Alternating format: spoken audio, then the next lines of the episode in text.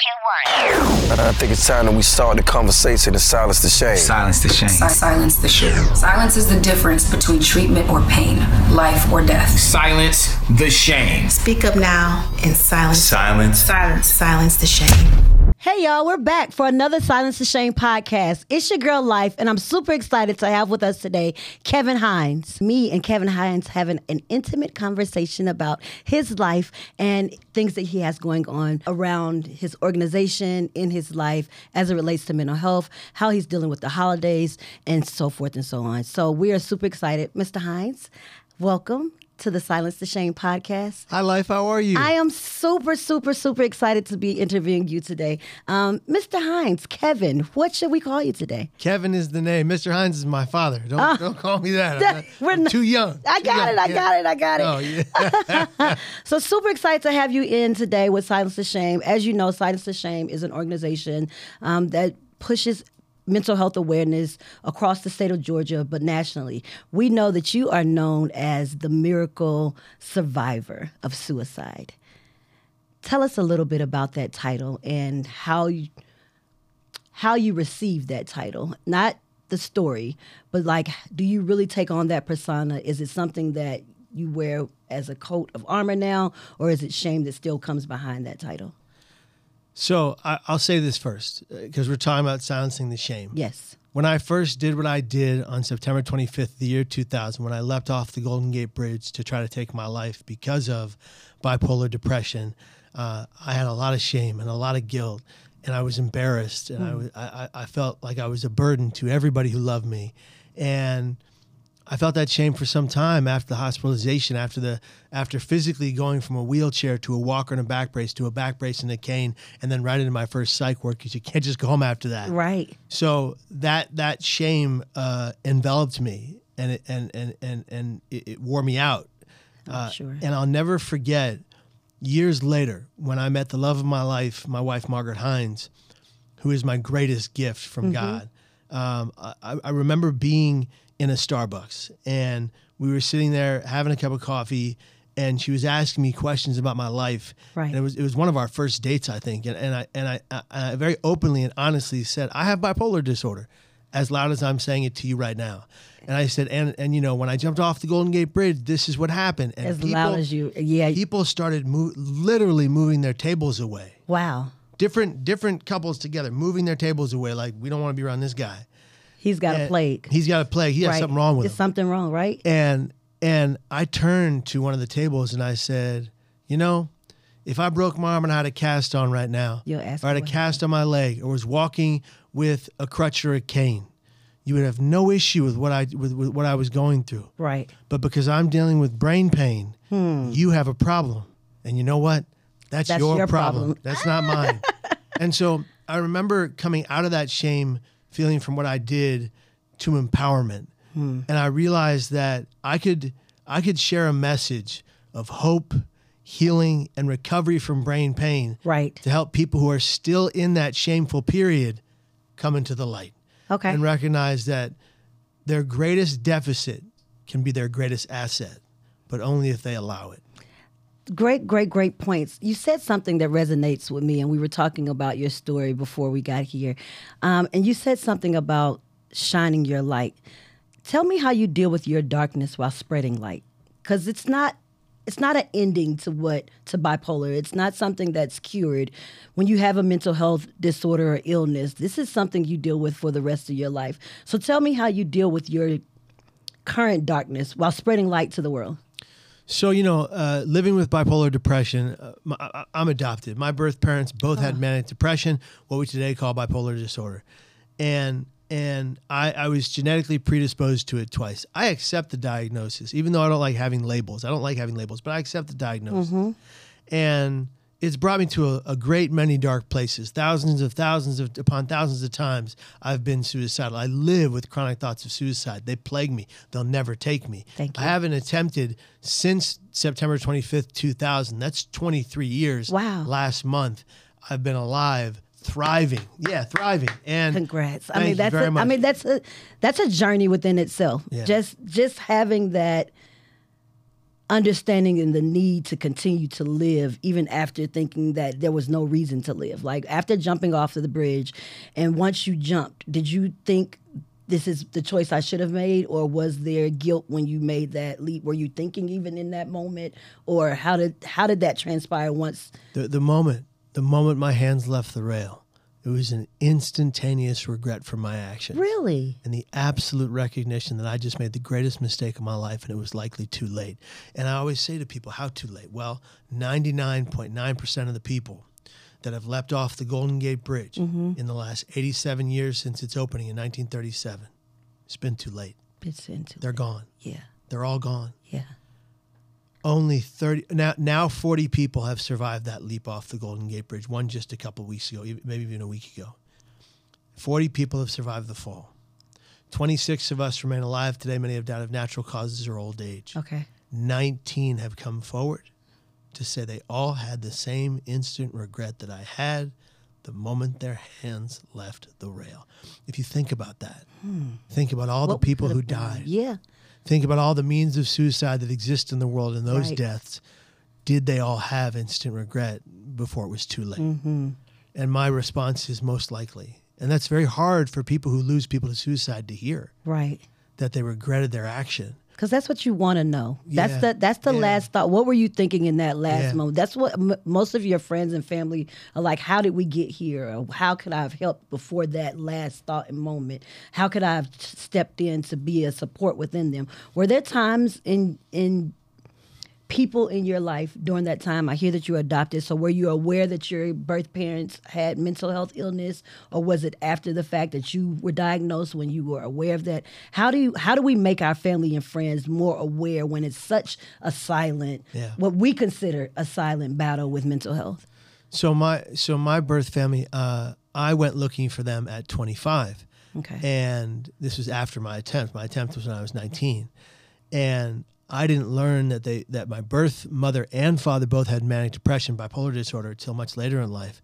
I also didn't know that many of my birth family on my mom's side struggled with brain and mental health issues. Wow. Um, I, I was informed that there was only a, only one of them, just my mom. So Mm-hmm. I, I learned that so many others had these issues, and um, I, uh, what my my mom's sister, my auntie, her her, her son would die by suicide, and um, and it's and, and, you know I never got to meet him, but here's the thing: this there's a silver lining here. Okay. Okay. I had all this tragedy in my infancy because my birth parent, and this is something that a lot, not everybody knows. My birth parents, after they had me and my, my only full blooded brother, they, they succumbed to drugs and alcohol, another brain health Another brain health, uh, right? disease, right? And they succumbed to that, and um, and me and my brother and I were taken away from them by social services and the police, and we were placed in foster care. And they placed us in foster care where my brother and I both contracted a vicious strain of bronchitis due to neglect in foster care because there's a lot of neglect in foster Right. care. Yeah, indeed. There's a lot of foster parents that take on foster children just for the paycheck, Mm-hmm. uh, and that's tragic in, and into itself. And there's a lot of foster kids who die by suicide, disproportionately to other children. Really. Um, and, and and and then you have more black foster children that die by suicide than than than white. Any and race. and I'm a mixed race kid. My my birth father was half Mexican, half Italian. My birth mother, Marcia, may she rest in peace, was Jamaican, black, African, Arawak Indian, Portuguese, Wow. Scottish, Irish, English, and Sephardi Jew. She was beautiful. I'm sure. Um, and, and, and, and, and I never got to know her. And all I wanted growing up in my life was to finally meet her and to do one thing to tell her three words I love you. That was my life's goal for so long. And then at 25, I learned that uh, two years prior to me uh, searching for her, um, she had been seven years sober wow. from drugs and alcohol. Um, we were raised in a crack motel in the beginning of our lives. So she had been seven years sober. And my, it was my birth sister, who I didn't know I had, that got her sober.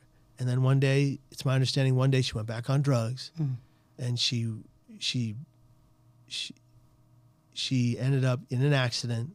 okay. I don't know if it was a suicide attempt or not. It may have been. Um, and she died a year later to the date of the amputation due to complications to that amputation from that accident. wow. So I never got to tell her I loved her.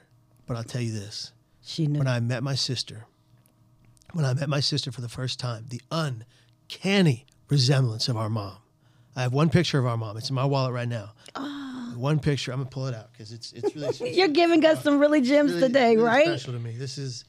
Here, I'm just gonna put that up there. This is my mom. This is mom. That's mom. Hi, And- mom.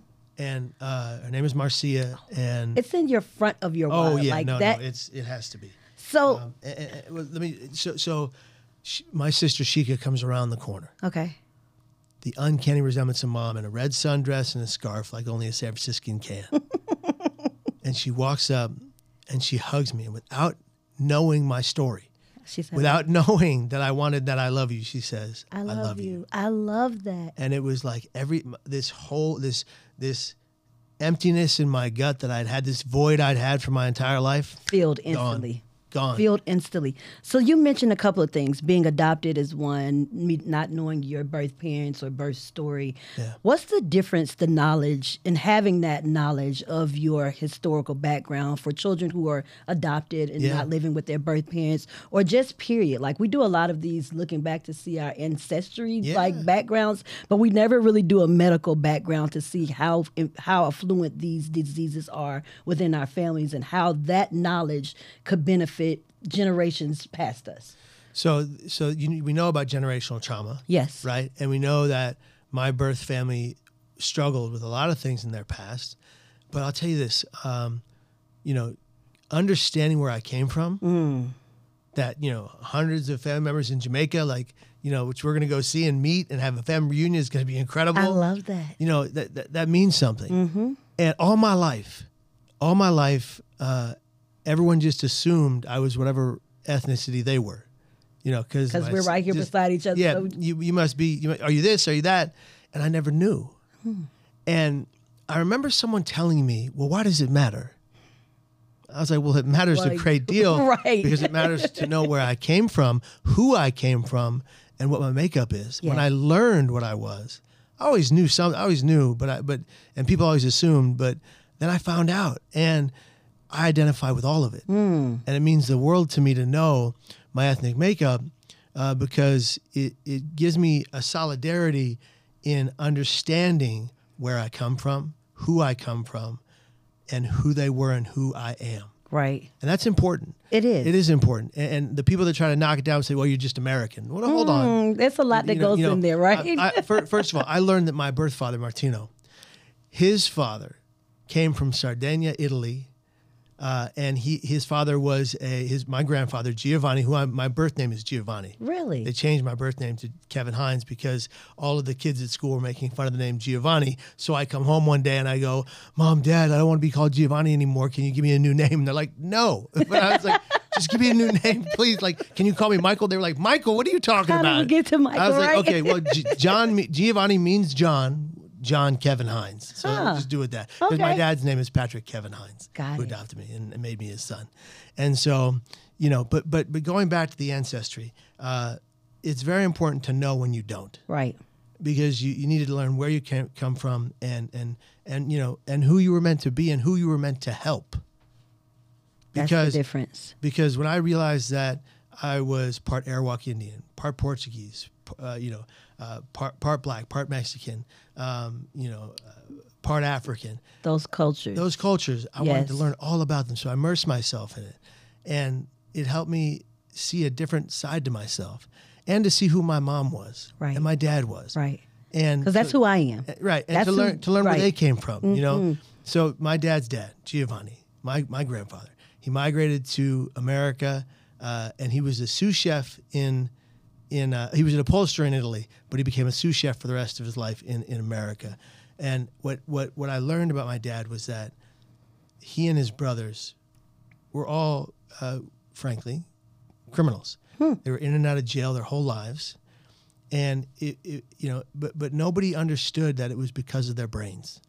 Nobody recognized. n- nobody, ever made that connection. nobody recognized that their behavior was a direct determinant from what they were going through. What It was their through. language. It was their language. Yes. They they hurt other people because they were hurt. That's not to say they need they don't need to take responsibility for their actions and and and and, and get consequences. But when That's you know better, you do better. And When if you, never, better, do yeah, better. If you never know better, you never do better. Right. And my father, when he came to court to fight for me. My birth parents fought for custody of me versus Pat and Debbie Hines. But my birth father then disappeared during the court hearings. He accosted an undercover police officer and he was killed. Wow. Now he he uh, it's my understanding he pulled a knife on the police officer and tried, right. tried to hurt him. So what was done was done. Consequences, right. Consequences for his actions. But my birth mother came to the courtroom one day and said, "Patrick, Deborah, I can do this no longer. Please take care of my son." She gave you because of love, because she It was the best thing Yes. she could have done. Yes. There was no way she could rear me as a child, raise me, and get me to safety with what she was going through, what she was dealing with, and where she was living. Mm-hmm. Right. She had to do that. And I thank her for that. It was a sacrifice. She saved my life and she sacrificed her undying love for her child to get me to safety. Mm-hmm. And Patrick and Deborah Hines absolutely saved my life. I love that. It's incredible. Speaking of saving your life, now that you're a survivor, now you're the face of surviving. What is your survivor's guilt? Do you have survivor's guilt? Is there a shame that you would like to silence around those who have survived? What is it that you would like to inform us as it relates to I am still here, still thriving, still in recovery with my bipolar diagnosis? I do not have survivor's guilt. Uh, I may have had it years ago, Okay. 20, 20 years ago. Um, I grew out of that real quick. Okay. How? because if I look, I don't wish what I did on anyone. My hope is that people watching this or seeing this or hearing this don't learn the hard way like I did. Right. And that they choose life from the beginning. And that they recognize that suicide is never the solution to their problem. It is the problem. Suicidal ideations are the greatest liars we know. We don't have to listen to them. Right. Suicide does not take the pain away, it only makes it impossible for things to ever get better. Mm. That said, I don't have survivor's guilt. And when I did, I got over it because I realized I survived for a reason. That's it. I have a purpose. That's it. I have my why so I can live my how. That's it. And in having my why, I understand that I get the opportunity to share this message with lives all over the world of people who are struggling with brain pain and help them get over the hump to a safe place. Hmm. I'm not the answer. I'm not a lifesaver. Right. But hundreds of thousands of people literally have said I saved their life. My story saved their life. Fine. I didn't do that. They heard a did message. and you did it It was a conduit. They heard Right. a message. They heard the story. They read the story. They saw the story on a video. They went home. They did the work. They told their Mm-hmm. loved ones they were sick. They told their doctors they needed help. They asked for the help they needed to be started the conversation. They saved their Yeah. lives, and they need to take credit for that. And and in that, I understand that uh, this life is potentially the greatest gift we have ever been given next to faith. I have a strong faith in God. and you talked about a miracle earlier, and I didn't answer your question. I want to now. When I leapt off the Golden Gate Bridge, three things happened that saved my life. Okay. A woman driving by in a red car saw me go over the rail, called her friend in the United States Coast Guard who happened to be manning the waters of the bridge at that moment. The only reason the Coast Guard boat arrived to my position in the water before the, I was to drown was because of that woman's phone call. In the water before the Coast Guard boat arrived, I Wow. was drowning. I couldn't get back to the surface of the water. I kept going down. I thought to myself, this is it. This is where I go. Wow. What have I done? Wow. I don't want to die. What did I do? And that's when something began circling beneath me. I thought, you got to be kidding me. I didn't die jumping off the Golden Gate eaten by a Bridge. I'm gonna get eaten by a shark. A shark's gonna eat me. Wait. You gotta be. And there's that's a, it's a great right breeding ground down there. So I was like, oh, this is horrible. I was just, I'm just waiting for it to bite my leg off. Yes. But it doesn't. It just bumps me to the surface. To get you back up. No longer am I wading or treading in the water. It's lying atop of my back, you. being kept buoyant or afloat by this creature, circling beneath my back, my shoulders, my elbows, and my knees, and I'm laying on the water until the Coast Guard boat arrives. And you're you're not making that effort. Whatever was No, no, I was not even moving at this point. 'Cause you This- are- you this- were hurt at I, this moment. I, I had shattered my T12, L1, L2, missed severing my spinal cord by two millimeters that day. Wow. So here I am floating above the water with this creature bumping me to the surface, and it doesn't leave me until the Coast Guard boat arrives. Talk about me. faith. Come on. Talk about a supreme being knowing that you had a different and divine purpose to be here, to tell this Yeah, story, to move other people, to move these thousands. Because some sometimes we don't we don't realize we're not the only ones in this struggle until we hear a story like yours or a survivor that has made like when we hear things like this and you're walking, you're not in a wheelchair, you're literally looking at me and we're looking at each other eye to eye. People don't understand mental health illness is a silent killer. Yeah. And we have to understand how to recognize that even when you don't realize you're recognizing that in others. And that being said, how does your family now hold you up or know when you are in those moments? Do you have um, uh, safe words that you use now within your family? Are there triggers that they know of? Is this some type of education or information that you provided to them? Or was this training that you went afterwards so that your family can be able to support you and others moving forward? Because it doesn't end, and your family still is confused of how to support you. even they're worried. after this. And they're worried They're to see if this is going to happen Is again. this going to happen again? My father, when we made the film Suicide: The Ripple Effect, about my life story and, and uh, traveled to six countries making that movie, my father, uh, I asked him in the movie, in the documentary, I said during during his interview, I said, "Dad, do you still fear my death by suicide?" And he grabbed his left pocket, which is where his phone was. He said, "Kevin, every time the phone rings, Wow. he did not say when I call him." Every time. He said when the phone goes off in his pocket, each and every time, for the last 23 years, his first and every response in his mind is, Is my son Kevin alive? wow.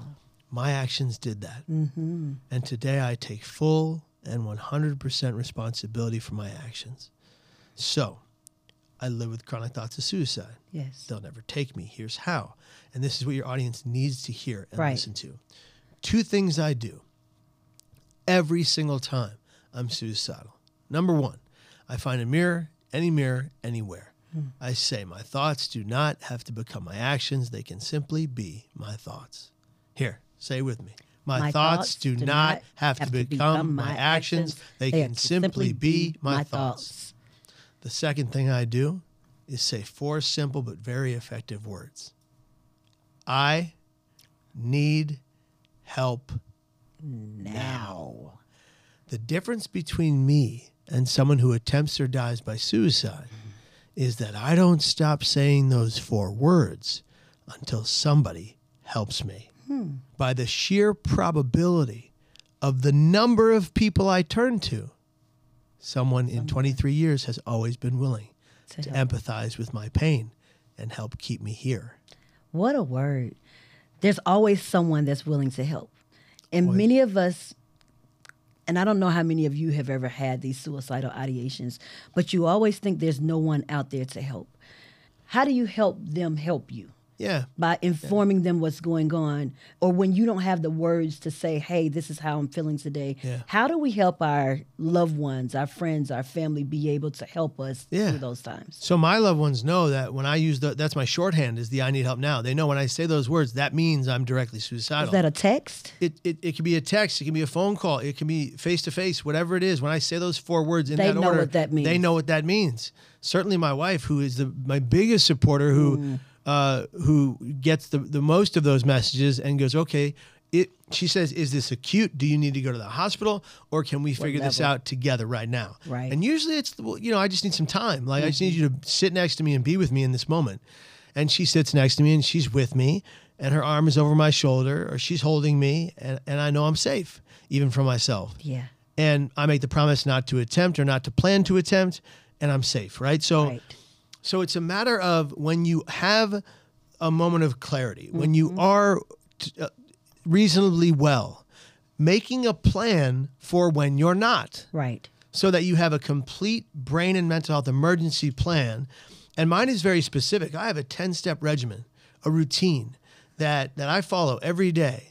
And when I follow that routine, I'll give you a few of them. So I'm physically capable. Obviously, some people are not. We have to recognize that. Right. But I get to exercise three to six days a week. I do it. I do it as often as I can. I eat anti-inflammatory meals most meals most most days because that feeds my brain and helps me stay stable mentally. I educate myself as to my diagnosis. That means I'm reading everything that comes out, every Google alert on bipolar disorder, every Google alert on mental health and suicide prevention. I get them into my inbox. I digest them at the end of the week, and by by the end of the week, I'm smarter and know more about how to better balance my brain health than the next person. Right. So I'm putting in the time, effort, energy, and hard work to stay stable no matter the pain I'm in. You all don't know this because I look happy and go lucky right now, but I walked in here with a great deal of physical pain from what I did to myself. And I deal with this every single day. Nobody sees it on my face. I'm so used to it, I don't show it. But I am in a great deal of physical pain from what I did jumping off that bridge. I shattered three vertebrae. They were replaced by titanium. The slightest misstep for me is excruciating pain. And and that's okay. I need no pity. I did that to myself. It's a constant reminder. It's a constant reminder. And and I'm grateful for the pain. because it if we- reminds me that I'm I'm still alive. here. I'm still here. Oh, powerful. You spoke about the pain we don't see and the pain you're in right now. You walked in smiling, greeting us. That's a mask. How many of us wear masks on a day to day basis? And how do you deal with those masks? Do you have children? I don't have children. We have, my wife and I have two godchildren, Zoe and Judah. I always give them a shout out when I when I, when I get a chance to talk Hello. about. They're Awesome. beautiful. They're- yeah. Those masks, they're not your children, but all, all of us know that if some children are in our world, they're ours to be help raise. Tell us how you teach them on how to Oh, hold their mask. This is great. So, so my, my, my nephew Judah, when he was seven, he's he's twelve now.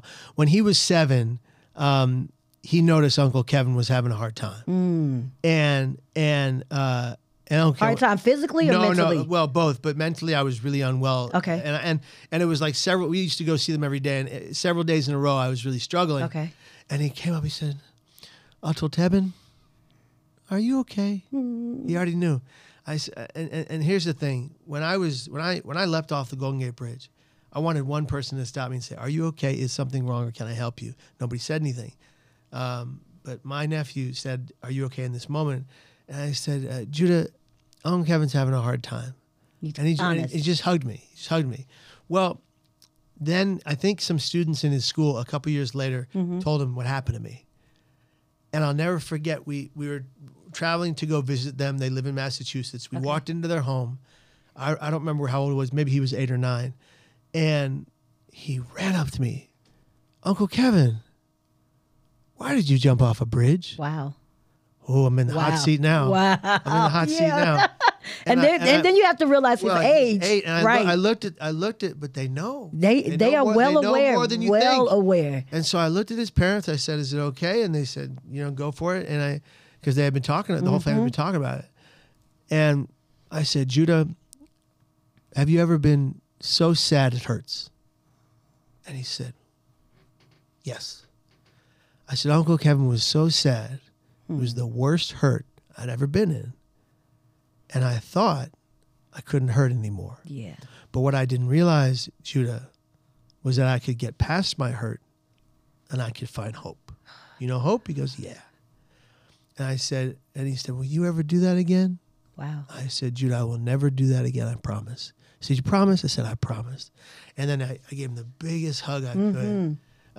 He did more for you that day than you probably did for him. I'm sure. That's right. And and then we learned from his teachers that Judah, for years after learning that, would go around to all of his classmates that seemed sad or were crying. And give them a hug. He would put their, his arm around them and say, "It's going to be okay. I love that. I'm here for you." a change agent you made.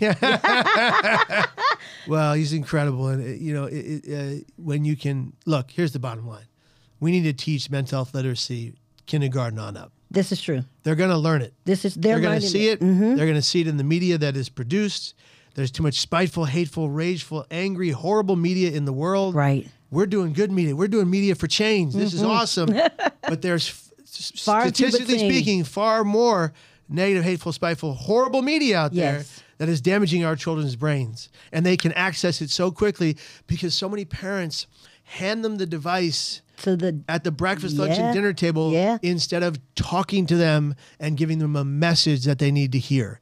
And that needs to change. I, I totally agree. We were just having this conversation the other day about why is it that why is it that our children are being fed such neg- negativity? Why is it so many things that are happening in the world? It doesn't doesn't seem like this happened when we were kids. I'm 44, so you you realize that life is changing and evolving, but love never has to do that. Love is consistent and it's, always constant. it's always constant with that being said, and with everything in this this podcast and the platform we have today, you have a new book coming out. You didn't. You don't want to talk about the book. No, I do. I do. The, Let's the start- book. All the, book. The book is out. The book So is the here. book I is brought, here. I brought three copies. You all get one. Oh, I love Yeah, that. yeah. The art of being broken. Yes. How storytelling can save a life. Yeah. We're here telling your story. Yeah.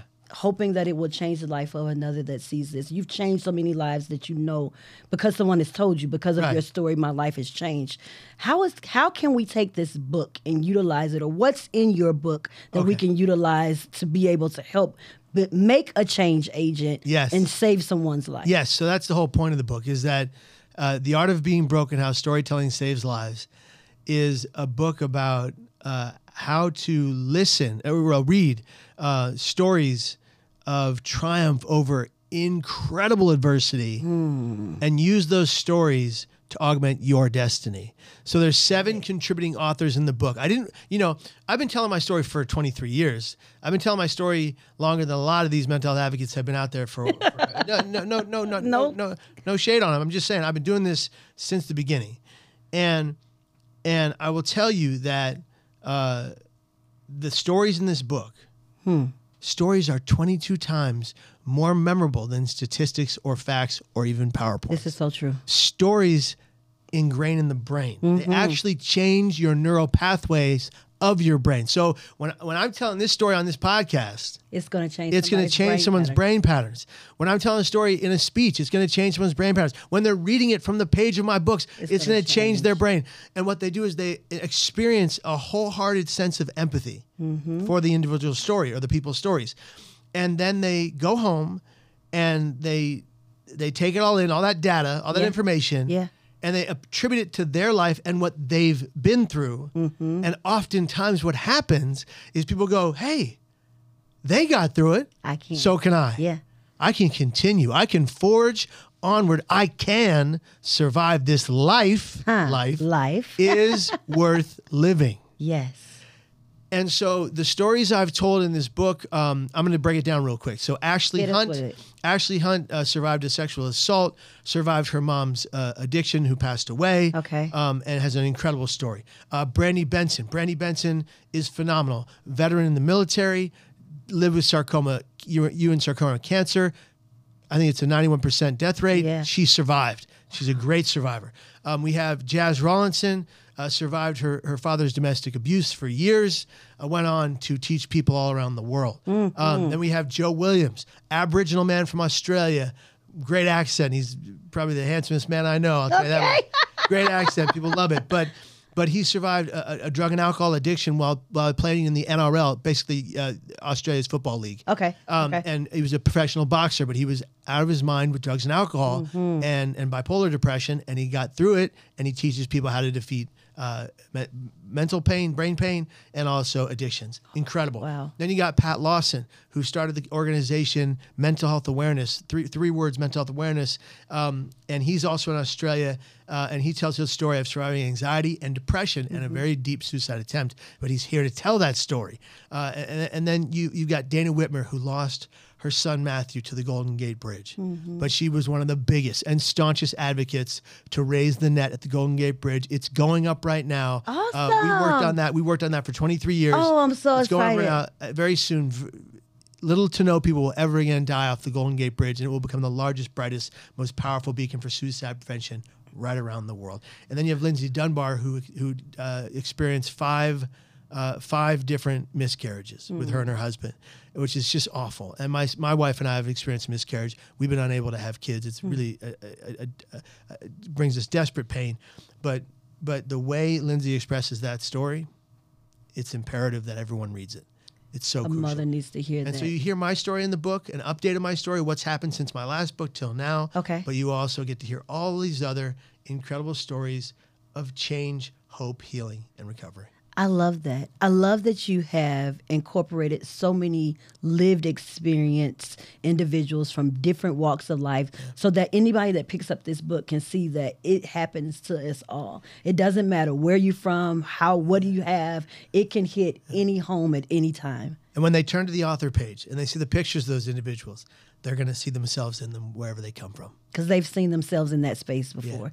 And then they can see that there's hope after this and that you still should live life even after these thoughts that you're having Yeah. about ending your life.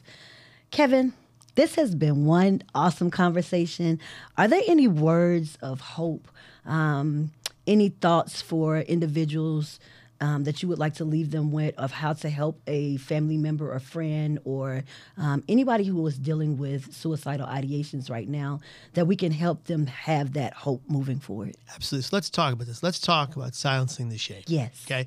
So when you think about this, uh, we have, so let's say we have someone we know and love and care about.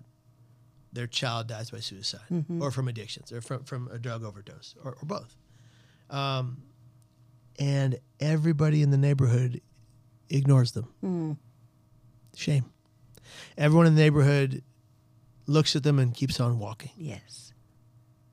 when they go to church, people don't come up like they used to. Stop it. Hmm. If you know someone who lost their loved one this way, approach them. Yeah. Any words are better than no words. This is true. What can I do for you? How can we help you? Mm-hmm. What do you need from us? We're here for you. We got you. Yeah. Do you want to talk about it? Because maybe they don't. That's the big Maybe they don't. Right. Do you want to talk about it? If you do, I'm a friendly ear to listen. Mm-hmm.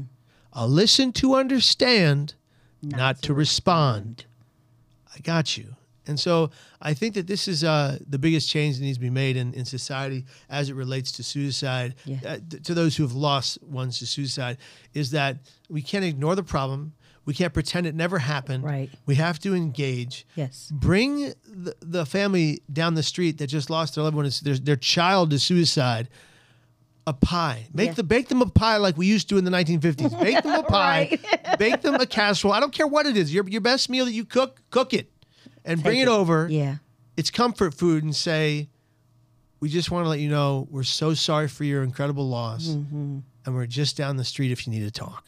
Say something. Say something, not nothing. Silencing the shame by saying something. Say something. Speak Yes. out. Speak often. Speak up. Any res- you have spoke out today. You have showed up and spoke out today. Any resources you want to lend them? Of course, we have the Silence the Shame um, website. We have many other resources here in the state of Georgia. We have 988 that you can call when you're in a crisis. Yeah. Any other specific resources that you have? Yeah, that I, you would we, like to my, give? my wife and I have been putting together resources for quite a long time for all of these 23 years. If you just go to bio.site slash Kevin Hines story, okay. you will you will be led to all of them. Bio bio dot s i t e Okay. slash Kevin Hines story H i n e s s t o r y. Perfect. Kevin, this has been amazing. Thank I am super excited to have. This is a family reunion because we Yes, figured out that we're we back. we're back together. We're not going to leave each other. We're going to do some amazing This work. is life. He's a, this, is life. Come on. you have life. You have given life to others. Any last words you'd like to leave around Yeah. to young people who are struggling with life in this moment? Okay. If you're right now considering suicide, stop. Just breathe.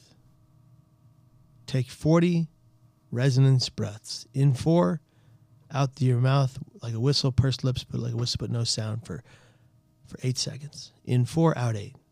Do that 30 to 40 times. Today is not your end, it's just the beginning. Just because you're in a world of pain today does not mean you don't get to have that beautiful tomorrow. But, friends, you have to be here to get there in the first place. I thought it was all over. I thought I had to die. And I was wrong. And so are you. You're going to have that beautiful life where you thrive, but only if you believe. I made the greatest mistake of my life when I leapt off that bridge. Don't learn the hard way like I did. Choose life. Choose the good fight to find hope, to change your perspective, perspective and your perception, to change your destiny. Someday you will thrive. Don't ever forget that. Fight to thrive. Fight to live. Oh man, I don't. I like that message alone is going to change so many people. So thank you again, Kevin, for joining us on the Silence to Shame podcast. Tell people how they can find you on all social media platforms or your website. Yeah, really easy. Just bios.site slash Kevin Hines Story. B-I-O dot S-I-T-E slash Kevin Hines Story. All my resources are right there. Awesome. Thank you again. Thank you. We would like to thank you, our listeners, our sponsors, our families, our friends, for always joining us for a great conversation on the Silence of Shame podcast. Don't forget to like, share, and subscribe to this video. But also remember, please go donate by texting silence to the number 707070. Take time, save a life, and silence the shame. Thank you.